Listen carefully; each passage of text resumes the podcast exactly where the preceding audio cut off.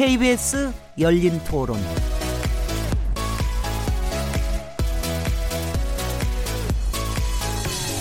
안녕하세요.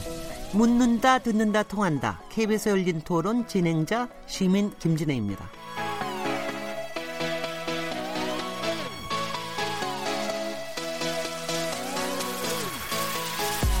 2018 자카르타 팔렘방 아시안 게임이 내일 개막합니다. 우리 국가대표 선수단은 내일부터 16일간 40개 종목 462개의 금메달을 놓고 치열한 경쟁을 벌일 예정인데요. 남과 북이 전할 평화 메시지에도 관심이 쏠리고 있습니다. 남북은 평창 동계올림픽에 이어 또 한 번 남북 단일팀을 결성했고 개회식과 폐회식에 공동 입장하기로 했는데요.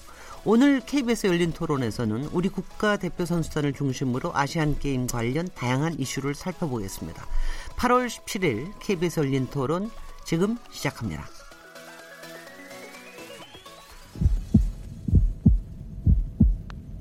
살아 있습니다. 토론이 살아 있습니다. 살아있는 토론, KBS 열린 토론. 토론은 라디오가 진짜입니다. 진짜 토론.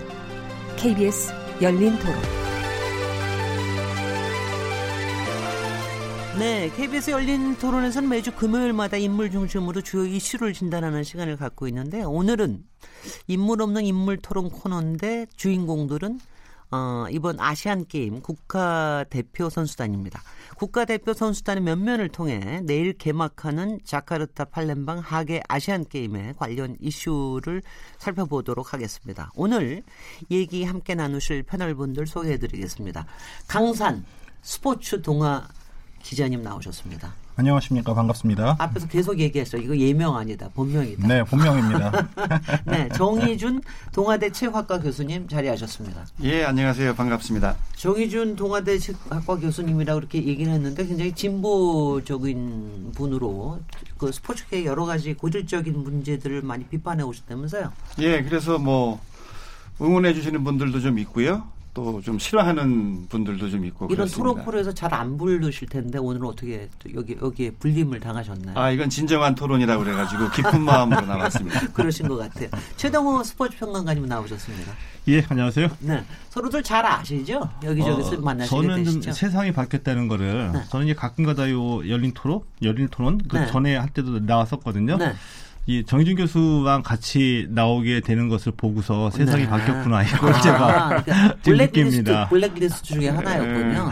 예. 여기저기 몇 번 잘린 경험이 있습니다. 네. KBS 열린 토론 여러분 0시 5분에 재방송되고 또 팟캐스트로도 들으실 수 있으니까는요. 주말에 좀 많이 들어주시면 좋겠습니다. 일단 이 자카르타 팔렘방 하계 아시안 게임 저는 제일 먼저 걱정인 게 내일 개막하는데 여기 거기 더위는 어떤 건가 폭염은 어떻습니까 지금 상황이 지금 현재 가 있는 동료들한테 좀 물어봤고요. 네. 섭씨 한 21도 정도. 그래도 열 대 하나 대한민국의 없군요. 대한민국의 지금 폭염보다는 조금 선선하다고 해서 네. 그나마 저도 마음을 놓고 있는데 저도 내일 출국이거든요. 네. 예, 그래서 현지에서 또 생생한 소식을 들고 와야겠죠. 네, 그렇군요. 이번 아시안 게임이 개최될 때까지 참 우여곡절이 있었습니다.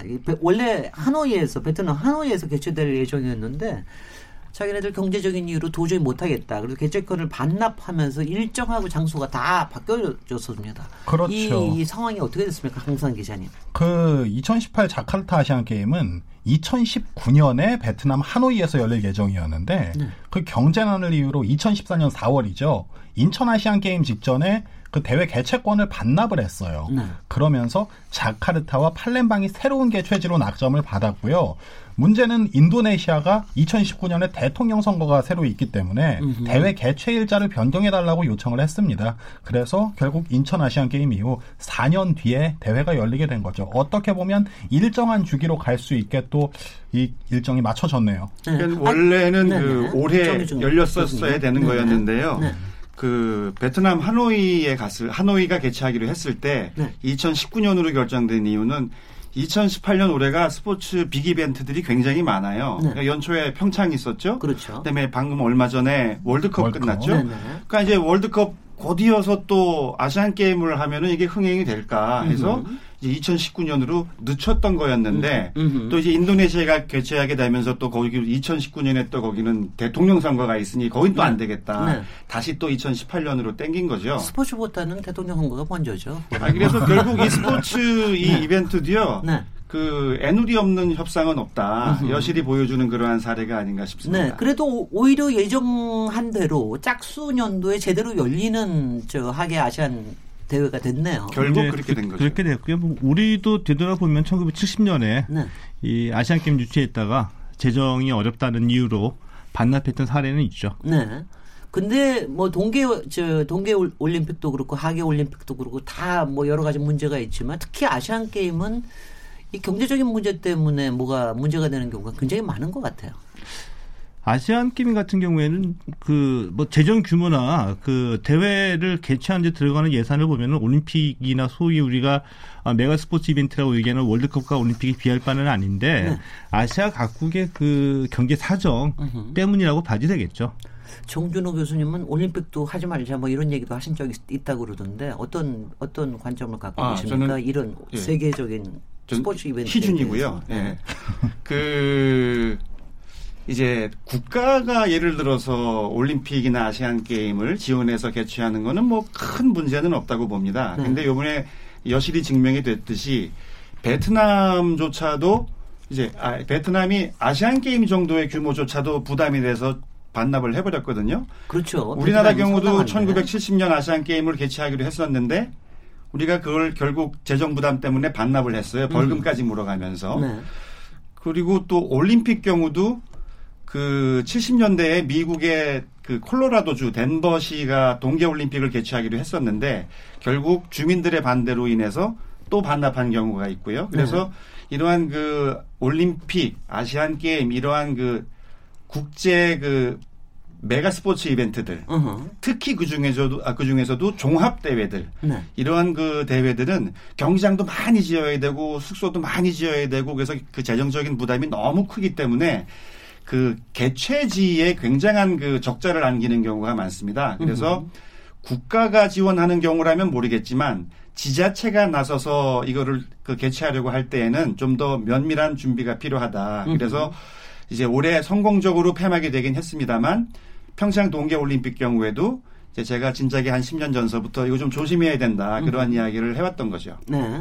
이번에 자카르타 팔렘방 같은 경우는 지자체가 하는 겁니까? 어떻게 국가적으로는 지원이 결국에는 없습니까? 그건 이제 인도네시아 정부가 추진을 해서 네. 그 수도인 자카르타와 또 이제 그, 그 남부 또 다른 주의 또 다른 그 주도인 네. 팔렘방에서 이제 열게 된 거죠. 결국 국가적인 이벤트가 된 거군요. 근데 그거는 국가별로 약간 상황에 따라서 차이가 좀 있죠. 왜냐하면은 어, 88 서울 올림픽이나 이 2002년 월드컵 같은 경우에도 이 그 개최 도시, 그러니까 올림픽 같은 경우에는 개최 도시의 조직위원회가 차려지고 네. 개최 도시의 재정으로 치러지는 게 이 정확한 그 원칙적으로 어, 원칙적으로. 그렇게 되는데 이게 이제 뭐 올림픽이랑 큰 행사를 치르다 보니까 또 그 시대별로 국가적인 뭐 어젠다라든지 어떤 정치 경제적인 목적성을 달성하기 위해서는 더 이상의 재원이 필요하고 판을 키우기 위해서는 국가적 사업- 사업으로 돼 버리는 거죠. 네. 그래서 이제 그 개최 도시의 조직위 대신에 어 국가적인 차원에서 나서서 IOC와 협상도 하고 네. 그리고 대대적으로 스펙터클을 키우기 위해서는 더 많은 돈이 필요하니까 네. 개최 도시 차원이 넘어가는 경우 대표적으로 뭐 그러니까 선진국에서 치러지는 경우에는 올림픽이 대부분 다 이 그 조직위 중심의 개최 도시의 행사인데 네. 이 개발도상국에서 이 선진국으로 들어가는 경우 그러니까 88 서울 올림픽이 대표적인 예가 되겠죠. 이런 경우에는 뭐 경제적인 목적보다는 정치적인 목적이 더 크기 때문에 국가적인 과제로 설 정하고 성공을 위해서 외, 외형을 굉장히 키우죠. 네.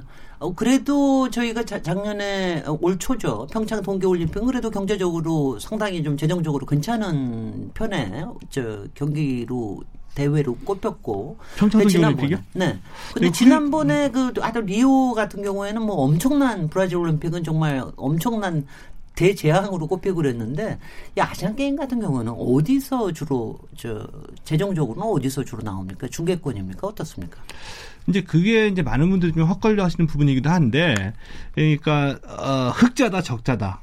이거 계산할 때, 이제 공식적으로 발표되는 거는 조직위원회의 수입과 지출을 기준으로 합니다. 그래서 네. 조직위원회가 대회가 끝나면 은 이제 결산을 발표를 하죠. 네. 여기서 이제 공식적으로 흑자, 적자가 가려지는데, 조직위원회 계산에는 조직위원회가 운영하는데 들어가는 돈만 들어가요. 음, 그러니까 네. 이 평창 동계올림픽 같은 경우 예를 들게 되면은 네. 우리 KTX 깔았죠. 네. 그리고 그 인프라들. 강원도 내의 네. 수건 사업을 음흠. 예를 들면 저수지 하나 만드는 것도 음. 이 사업 타당성 거쳤, 거쳤 다가 수익성 없다라고 해가지고 반려됐던 거를 올림픽 특구 올림픽 사업이라는 이름을 붙여가지고 특별법 만들어서 밀어붙였거든요. 네, 그리고 지금 또 환경 보건 비용까지. 예. 뭐 그거는 조직위에서 잡히지 않는 거죠. 네.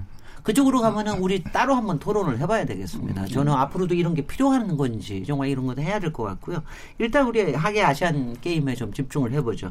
내일 개막하는데 우리 대- 국가대표 선수단 규모가 어떻게 됩니까? 그 이번 대회. 우리나라는 본부 인원 51명, 그리고 경기 임원 186명, 네. 선수 807명 등 총 39개 종목에 1,044명의 선수단을 파견하거든요. 네. 예, 이 담- 남북 단일팀의 38명이 포함된 수인데 네. 정말 종목이 굉장히 다양하고 그 올림픽에서 볼 수 없었던 다양한 종목들이 있다는 그 특성상 기존보다 훨씬 더 많은 인원들이 파견이 된 거죠. 네. 가령 예컨대 어떤 종목들이 올림픽에 없는 게 여기 있습니까? 그렇죠. 뭐 예를 들면 e스포츠가 있고 네. 그리고 브릿지라고 이 두뇌 카드 게임이라는 카드 게임인 브릿지라는 종목이 있어요. 아, 저, 저 굉장히 좋아합니다. 잘합니다. 예, 그 브릿지가 있는데 네. 그 제가 여러 가지 취재를 해 보니까 1938년생의 최고령 출전자가 네. 이제 금메달을 노리고 뭐 인도네시아 고위 간부도 출전을 하고 뭐 이제 그렇다는 아니, 진짜로 예. 브릿지 게임을 한다는 얘기예요? 그렇죠. 사실 2010년 광저우 아시안 게임에서 체스와 바둑이 정식 종목에 들어가서 어, 참 화제를 신기하네요. 낳았었는데 저도 새로운 꿈을 한번 키워봐야 되겠네요. 그렇죠. 뭐 정말 다양한 최고령 출전수 다양한 연령층에게 올림픽이랑 거죠. 아시안 게임이 종목이 사실 꽤 다릅니다. 네. 이번에도 보면 제트스키도 있고요. 그다음에 뭐 패러글라이딩. rock climbing, 패러글라이딩 네. 이런 것도 있고 그다음에 그 올림픽에는 뭐 있을 법한데 없는데 아시안 게임이 있는 게 또 대표적인 게 또 볼링이에요. 네. 그래서 저 그- 볼링도 잘, 잘하는데. 예, 예. 그래서 체육 그 끝나보네요. 종목은 상당히 다르고 네. 또 아시아적인 그러한 또 전통을 조금 가미한 측면도 없잖아 있습니다. 아니 갑자기 브릿지 볼링 나오니까 저도 갑자기 스포츠 플레이어가 된 것 같은 아, 이런 스포츠 꿈나무이신 것 기분이, 같은데. 어, 하나를 추가하자면 네. 그 두뇌 게임인 브릿지에는 한국 선수단이 출전하지 않거든요. 그래서 한 번 더 꿈을 키워보시는 것도 괜찮을 것. 같아요. 어, 저는. 괜찮, 예. 근데 제가 보기에는 네. 이런 면으로 보면은 OCA가 이제 아시아 올림픽 평의회의인데 어, 이 OCA가 IOC를 좀 앞서가는 것 같아요. 이게 무슨 음흠. 얘기냐면은 어, 이제 클라이밍이라고 있거든요. 암벽타기. 네. 이게 이제 도쿄올림픽의 정식 종목으로 채택이 됐습니다. 네. 이번에 아시안 게임에도 채, 채택이 됐고요. 근데 스포츠도 시대별로 변하잖아요. 음. 그러니까 제가 이제 궁금해 생각을 해보니 이 과거에 이 스포츠 관련 학과 대학교 그냥 전부 다 체육학과였어요. 근데 이제 이게 조금 저변이 넓혀지다 보니까 생활체육학과로 바뀌었고, 근데 지금은 뭐 스포츠 레저학과, 스포츠 산업학과 다양한 분야의 학문을 전공하는 체육학과 확장이 됐거든요. 네. 그러니까 인간의 욕망이 좀 더 새로운 걸 원한다는 거예요. 좀더 어. 짜릿하고.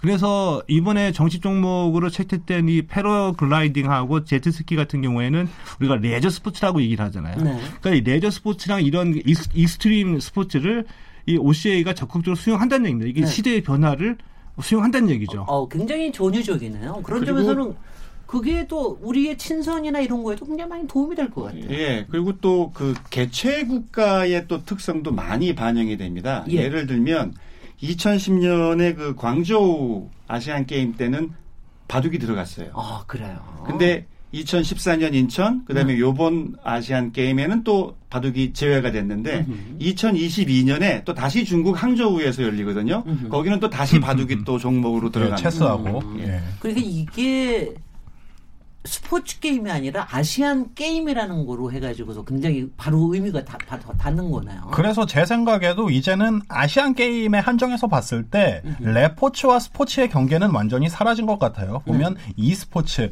그 컴퓨터 게임이잖아요. 쉽게 네. 말하면 그 게임에 그 게임으로 인해서 금메달을 따고 또 혜택을 받고 정말 단순히 힘을 쓰는 그런 스포츠의 범주에서 벗어나서 정말 다양한 종목 그리고 다양한 항목들을 좀 쉽게 접할 수 있는 네. 그런 세- 축제가 아닌가라는 생각이 좀 듭니다. 저는. 어떻게 보면은 이 체육이 아주 구, 저기 뭐 스페셜한 것보다 일상적인 이 우리의 스포츠가 돼야 되는데 그런 부분에서 오히려 굉장히 좋은 점이 있을 수도 있겠습니다. 지금 우리 우리 예명이 아닌 본명 강상 기자께서 네. 해주신 말씀도 있고 그 어떻게 보면 굉장히 OCA나 IOC의 자구책일 수도 있어요. 네. 이게 무슨 얘기냐 하면은 그러니까 IOC를 가장 좀 좀 천박하게 표현하면은 IOC가 하는 일은 올림픽 개최하고 운영하는 거잖아요. 네. 그러니까 올림픽 장사로 먹고 사는 집단입니다. 네. 그 외에는 아무 일을 안 하고 있죠. 음흠. 그러니까 OCA도 마찬가지로 아시안 게임을 어, 개최하고 운영하는데 그러면 IOC는 올림픽으로 인해서 수익을 남겨가 수익을 남겨야지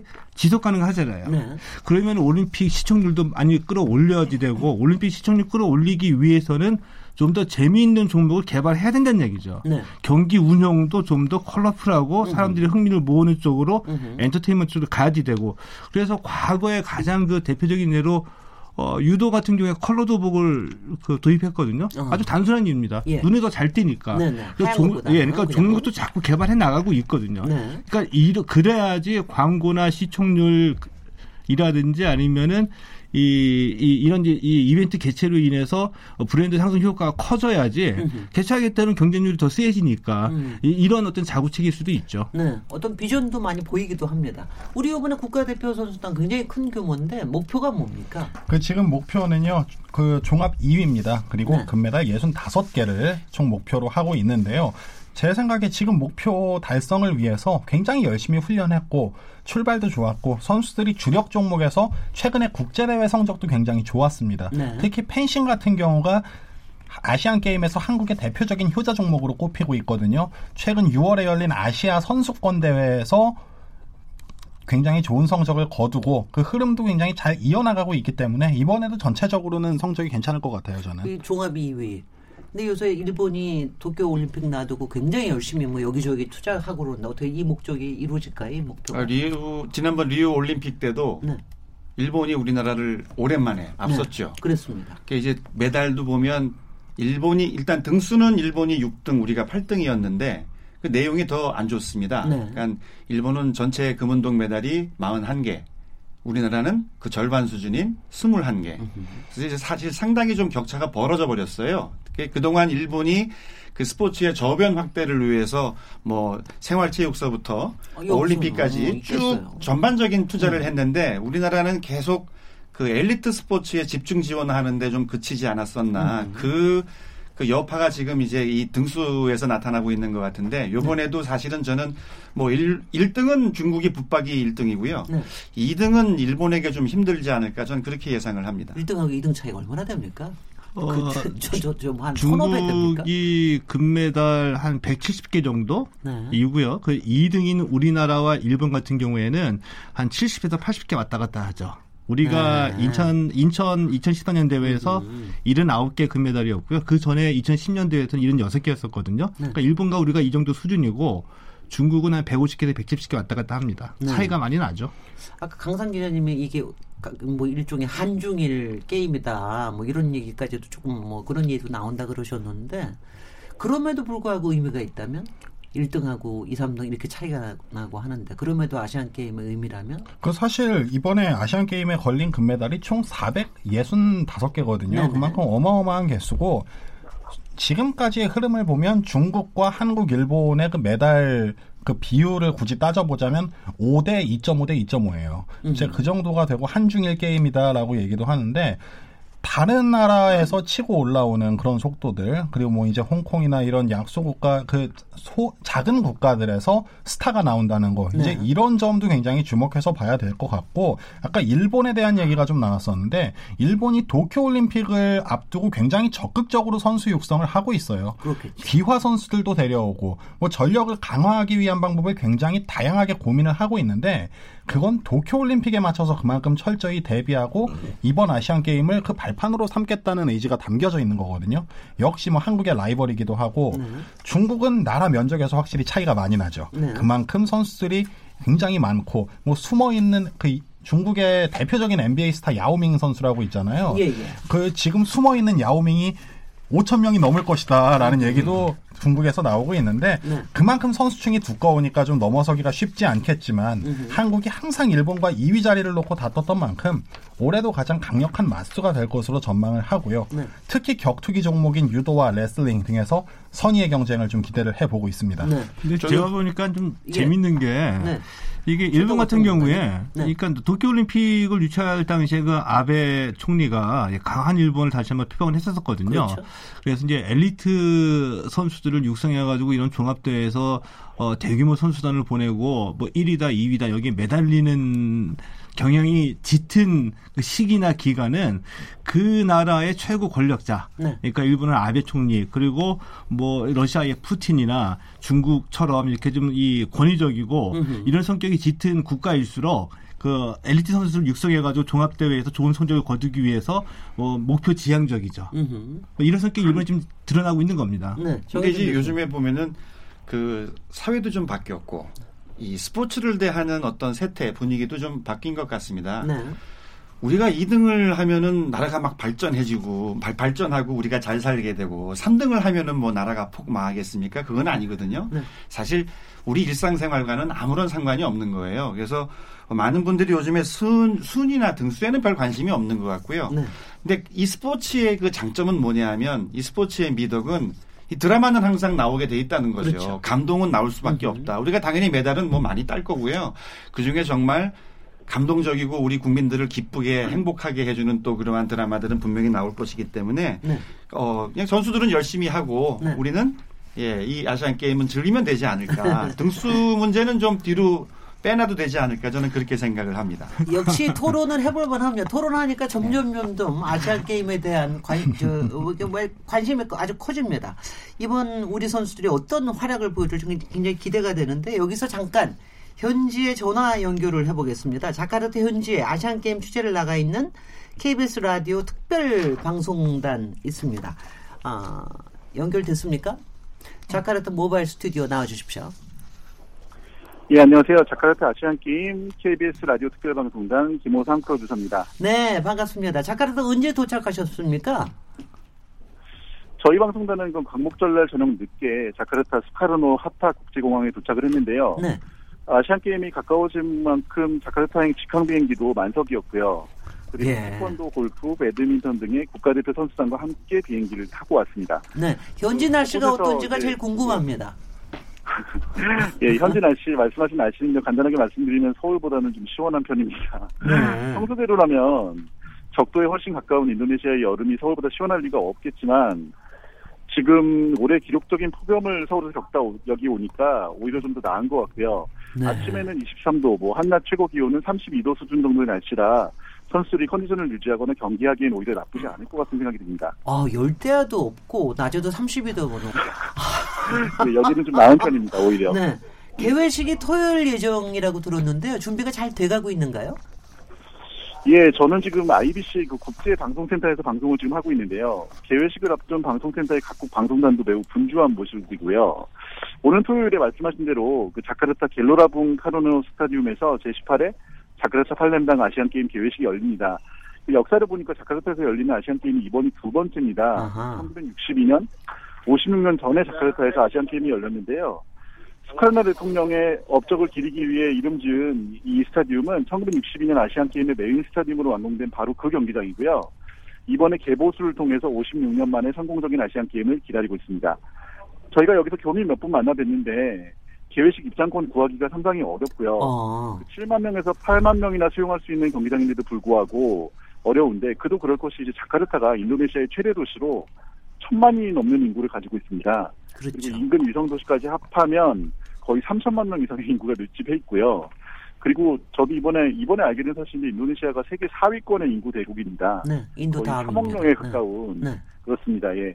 개최 시점이 다가오면서 국민들의 많은 관심이 쏠리고 있는 것만은 확실해 보입니다. 네.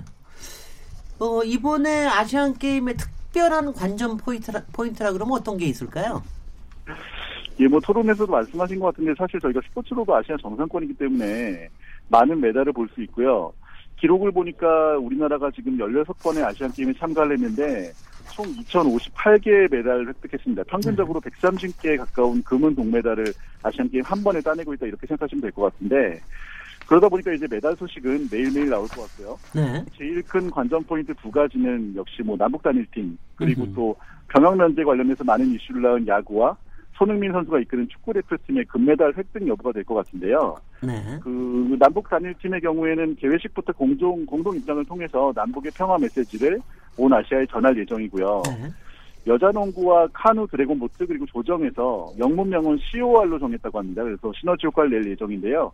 이미 예선이 열린 여자 농구에서 개최국 인도네시아를 108대 40 거의 70점 차에 이른 대승을 거두면서 네. 전망을 밝게 하고 있는 상황입니다. 네. 이 지금 모바일 스튜디오에서 일하고 계시다고 그러는데 자카르타 모바일 예, 예. 스튜디오 여기에서 하시는 이 중계가 KBS 1 라디오로도 매일 들을 수 있는 거죠? 그렇습니다. 저희가 자카르타 모바일 스튜디오로 명명된 저희 라디오 특별방송단이 매일 저녁 9시 30분 이제 정규 스포츠 스포츠 시간에 경기 내외적인 소식들을 가능한 한 버라이어티하게 전해드리려고 노력할 예정이고요. 네. 또한 또 중요한 소식이 있을 때마다 실시간으로 소식 전해드릴 예정이니까 KBS 일라디오에 귀 기울여 주시면 감사하겠습니다. 아, 이- 저, 예. 제가 제가 열심히 듣도록 하겠습니다. 고맙습니다. 감사합니다. 노력하겠습니다. 나 여기 지금까지 KBS 라디오 특별 방송단 김호상 팀장이셨습니다. 역시 얘기 들으니까 아주 지원한 분위기에서 스포츠 그 아시안 게임이 될 것 같다는 거는 굉장히 좀 안심되는 얘기고요. 역시 남북 단일 팀에 대한 어, 이 부분에 대한 상당히 기대감들이 있는 것 같은데 어떻게 보세요? 이번에도 굉장히 좀 감동적인 장면들이 나올까요? 정혜정 교수님부터. 그- 네. 지난번 오랜만에 성사된 남북 단일- 단일팀 경우에 이제 아이스 여자 아이스하키였죠. 네네. 평창에서의 그 단일팀이었는데 그때는 좀 예상 밖의 일로 좀 좀 시끄러웠어요. 논란도 됐었고. 그래서. 그 논란을 한번 거치고 나서 지금은 뭐 그때의 어떤 그 경험에서인지 지금은 뭐 이것과 관련된 다른 이야기는 좀 없는 것 같고 어 특히 이제 여자 뭐 예를 들어서 농구팀 경우에는 좀 많은 분들이 관심을 가지고 보면서 응원도 하지 않을까 일단 저는 좀 그렇게 생각을 해봅니다. 네. 근데 이번에 성적은 어떨까요? 최동원 평론가님. 어, 단일팀이 지금 세개 종목이거든요. 네. 여자농구 단일팀이 있고 이 카누에서 드래곤 보트 그리고 조정에서 네. 있는데 이 일단 성적으로만 보면은 여자농구 단일팀이 가장 금메달에 도전해볼 만하죠. 예선에서 뭐 벌써 뭐한번 1승을 했다면서요? 예. 근데 네. 우리가 좀 눈여겨 볼 점이 이 단일팀의 구성 방식이 과거보다 좀 진일보했다라고 저는 평가를 합니다. 네. 왜냐하면 이 과거에는 어, 이 선수 실력보다도 남북 간의 어떤 자존심 경쟁이 있어서 남북 선수들의 동수를 주장했죠. 네. 그러니까 근데 이번에 여자농구 단일팀 같은 경우에는 엔트리가 12명이거든요. 네. 북한 선수 3명이 우리 대표팀에 합류한 겁니다. 이것이 의미하는 바가 뭐냐면 우리 대표팀의 전력 가운데 부족한 부분을 북한 선수들로 메꿔줬다는 뜻입니다. 근데 과거 같으면 엔트리 12명이면 6명, 6명 해가지고 실력과 상관없이 남과 북이 동시에 똑같은 선수들이 뛰어서 팀워크도 어, 갖추기 어렵고 이런 어려움이 있었거든요. 네. 근데 이번에 그래서 여자농구 단일팀이 이미 어, 단일팀의 효과, 그러니까 시너지 효과를 충분히 더 누릴 수 있다라는 게 1차전 인도네시아전에서 드러났죠. 네. 뭐좀 기대를 해, 해보고 싶습니다. 근데 이번에 지금 저 여자 농구는 분명히 중계가 될 텐데 그 조정과 카누 이거는 또 TV에서 중계를 못한 못한다면서 왜 그렇습니까? 네, 볼 수가. 없어요. 그 한국 방송협회가 지난 13일에 공식 발표를 했습니다. 바로 국제 신호를 제작하지 않는 종목이라는 게 그 이유인데요. 국제 신호를 제작하지 않는 건 현지 조직위원회의 결정 사항이기 때문에 국내 방송사에서 관여할 수 없다라는 이유를 덧붙였습니다. 저, 그, 그 무슨 뜻입니까 정확히? 정확히 말씀드리면 국제 대회의 중계는 현지의 조직위원회에서 제공하는 국제 신호를 받아서 아하. 각국에 제공이 됩니다. 네. 즉그 신호가 없으면 중계가 불가능하다는 얘기죠. 네. 국제 신호를 제작하지 않는 종목이 그 조정과 카누 스프린트, 슬라롬, 그 네. 남북 단일팀이 출전하는 두 개 종목을 비롯해서 요트와 근대 오종, 정구, 스쿼시, 그리고 패러글라이딩 등 16개 종목이에요. 또 배구와 야구, 여자 축구, 사격의 경우에는 일부 경기에 국제 신호를 제작하지 않거든요. 네. 여자 배구 한국과 인도전, 남자 배구 한국과 네팔전이 여기에 포함됩니다. 네. 참이 아예 국제 신호를 제작하지 않는 종목들을 살펴보면 어, 재밌는 종- 종목들이 많네요. 그렇죠. 재미있는 네. 종목인데 패러글라이딩. 대중화하지 않은 종목들이잖아요. 네, 네, 네. 이 대중화하지 않은 종목들을 그 팬들에게 정말 알리고 싶다면 국제 신호를 제작해서 다양하게 송출하는 방법이 맞지 않았을까라는 네, 네. 생각을 저는 좀 강력하게 해봐요. 네. 근데 뭐 돈 문제가 있겠죠. 정희정 교수님 어떻게 보십니까? 어, 아 이런 것들은 이제 사실은 이제 아시안 게임 정도의 그런 규모의 대회였으면 당연히 중계를 했었어야죠. 그런데 이 종목에 따라서 좀 그 편차가 좀 크거든요. 네. 뭐 인력이라든가 재정이라든가 그래서 뭐 어쩔 수 없이 그 발생하게 된 문제가 아닌가 싶습니다. 네, 경비 문제가 아무래도 제일 크겠죠. 네. 그리고 지금 저그 종목들을 보니까 좀 이렇게 중계하기가 뭐 날아다니고 옆에 따라가고 막 그런 것이 좀 쉽지 않은 이제 그런 패러글라이딩 경우에는. 사실은 네. 이제 제대로 하려면은 카메라맨이. 같이 날아가면서 뭐. 하면은 제일 좋은데 되니까. 뭐 그런 거에 좀 대한 있겠어요. 기술적인 고민들도 있지 않았을까 생각을 합니다. 근데 이게 그냥 이렇게 방송 기술이나 방송 화면으로만 보면은 좀 아쉽죠. 패러글라이딩 같은 경우에 왜냐하면은 얼마나 멋있어요. 그렇죠. 이제 다른 게 그 얘기인데 네. 예를 들어 가지고 투르 드 프랑스라고 네. 이 세계적인 그 이 사이클 대회죠. 프랑스 전역을 돌아다니면서 우승자를 가리는 건데 네. 그런 한 달간 경기가 이어지거든요. 네. 근데 그거를 중계하면서 사실은 이 선수들이 사이클을 타는 모습을 보기도 하지만 프랑스 전역의 기가 막힌 경치 풍경들을 다 보여주는 겁니다. 네네. 그러니까 그래서 그걸 보고서. 아 가고 싶다 프랑스 아름답다 이런 느낌에서 프랑스를 홍보하는 역할을 하거든요. 네. 그러니까, 어, 그러니까 이 투르 드 프랑스를 이 국내에서도 매번 그 대회가 열리면 어. 계속 중계를 해주기도 하고 네. 기자들이 많이 받아 쓰는데 그럼 예를 들면 패러글라이딩 같은 경우에도 이제 두 가지 종목이 있습니다. 정밀 착륙하고 크로스컨트리라고. 근데 크로스컨트리는 한 40에서 그날 100km 가까이 가는 거리를 누가 빨리 가느냐인데 네. 공중에서 인도네시아의 자연을 어, 널리 촬영해 뭐, 보여줄 네네. 수 있잖아요. 네. 어떻게 보면 그러려고 또 아시안 게임을 하는 거고. 네. 근데 에, 그냥 간단하게 말씀드리면 제가 보기에는 어, 준비가 너무 좀 열악하다, 많이 부족하다 이렇게 봐야 되겠죠. 네, 그런 거는 있을 것 같아요. 앞으로도 굉장히 좀 저기 좀 발전할 수 있는 그런 뭐 분야일 것 같습니다. 이번 남북 단일팀 이번이 이제 처음인데 아시안 게임에서 된 거는 처음인데 네. 사실 이 부분에 대해서는 굉장히 이제 뭐 정치적으로도 해석을 하고 또 문화적으로도 사회적으로도 여러 해석을 뭐 하고 그러는데요. 이런 지속적인 스포츠 교류 이런 게 남북 교류에도 어, 영향을 많이 줄까요? 많이 주고 또 매우 중요하죠. 네. 그 며칠 전에도 그또저 평양에서 또 예. 했죠. 예, 네. 예, 예. 그 스포츠가 때로는 국가 간의 갈등도 좀 만들어내기도 합니다. 그래서 음. 예를 들면 뭐 1969년도에는 엘살바도르와 혼두라스 간의 축구 전쟁이 있기도 했어요. 그럼요. 근데 또 국가 간의 그러한 갈등을 치유하는 역할도 하거든요. 전쟁 대신이죠. 그러니까 예를 들어서 이런 거죠. 그러니까 우리가 이제 예, 부부 싸움을 했는데 그다음에 이제 한나절이든 며칠이든 서로 이렇게 말 먼저 꺼내기 참 뻘쭘하잖아요. 그럴 때 이제 이런 스포츠 교류를 통해서 그냥 그 모르는 척하고 넘어가면서 교류를 말꼬리를 이어나가는 그러한 경우가 많이 있는데요. 특히 이제 문재인 정부 등장 이후에 그러한 스포츠를 통한 교류가 특히 이제 그 한반도 평화 분위기 조성에 굉장히 큰 기여를 했죠. 사실은 음. 문재인 정부가 등장하지 않았다면 지난번 평창 동계올림픽 때 북한이 참가를 했을까? 저는 매우 회의적으로 보거든요. 그래서 결국 남북화의 분위기 조성에도 크게 기여를 했고요. 근데 지난 이제 평창 동계올림픽 때는 그 여, 이제 여, 여자 아이스하키 팀 만들면서 상, 상당히 좀 문제도 있었어요. 사회적으로. 뭐 여러 가지 비판도 있고 그랬는데 어떻게 보셨습니까?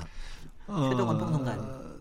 그래, 이게, 이게 정부로서는 예상치 못한 이제 반발이 나온 거죠. 네, 공정성에 관련된. 예, 공정성이고 우리 선수들의 엔트리가 줄어들게 줄어드니까. 된다면 희생이 된다 이 얘기인데 네.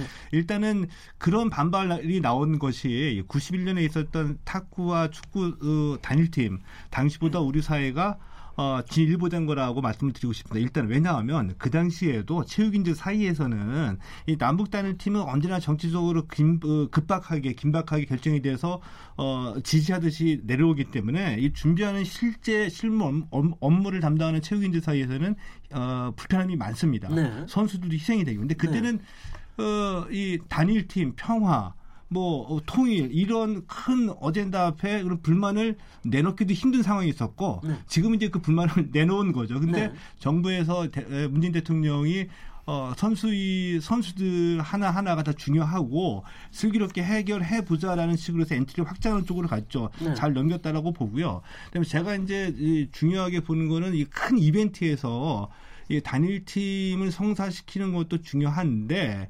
세계적으로 주목을 받지 못한다고 하더라도 우리끼리의 교류라도 지속적으로 민간 차원에서 이루어지게 만드는 것이 중요하다라고 봅니다. 네네. 네, 그러기 위해서는 이 지금까지는 이 정치적인 밑그림 속에서 제일 먼저 이 시그널을 띄우는 게 스포츠였었고 네. 민간 차원에서 상설로 운영이 되는 남북 스포츠 공동위원회를 음. 만들어서 음. 정기적으로 교류할 수 있는 대회를 만드는 것이 중요하다고 보고요. 네.